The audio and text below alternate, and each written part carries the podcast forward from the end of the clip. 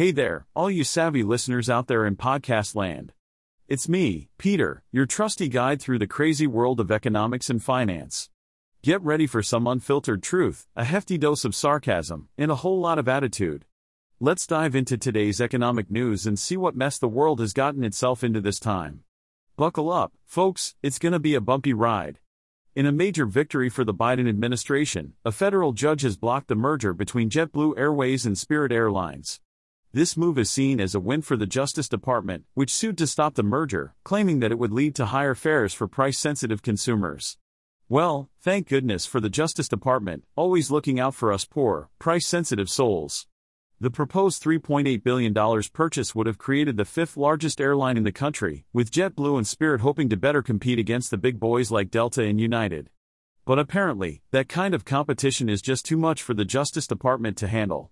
We can't have airlines trying to improve and grow, can we? How dare they? The Justice Department argued that the merger would eliminate the unique competition that Spirit provides and result in higher fares and fewer options for travelers. Because everyone knows that when airlines merge, they immediately raise prices and take away all our options. It's like magic. JetBlue, on the other hand, claimed that acquiring Spirit would allow them to grow quickly and compete with the larger airlines.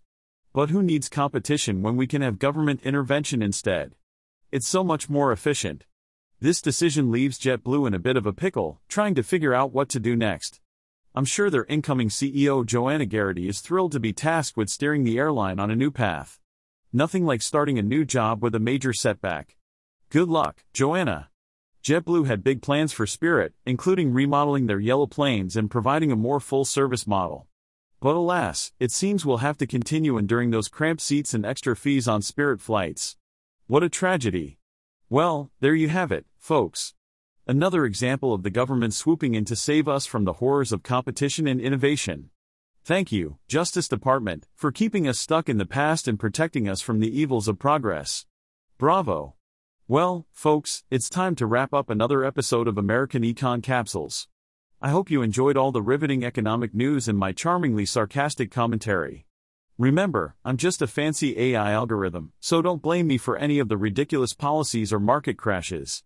But hey, at least I don't have emotions, so I can't be held responsible for any heart attacks caused by the state of our economy.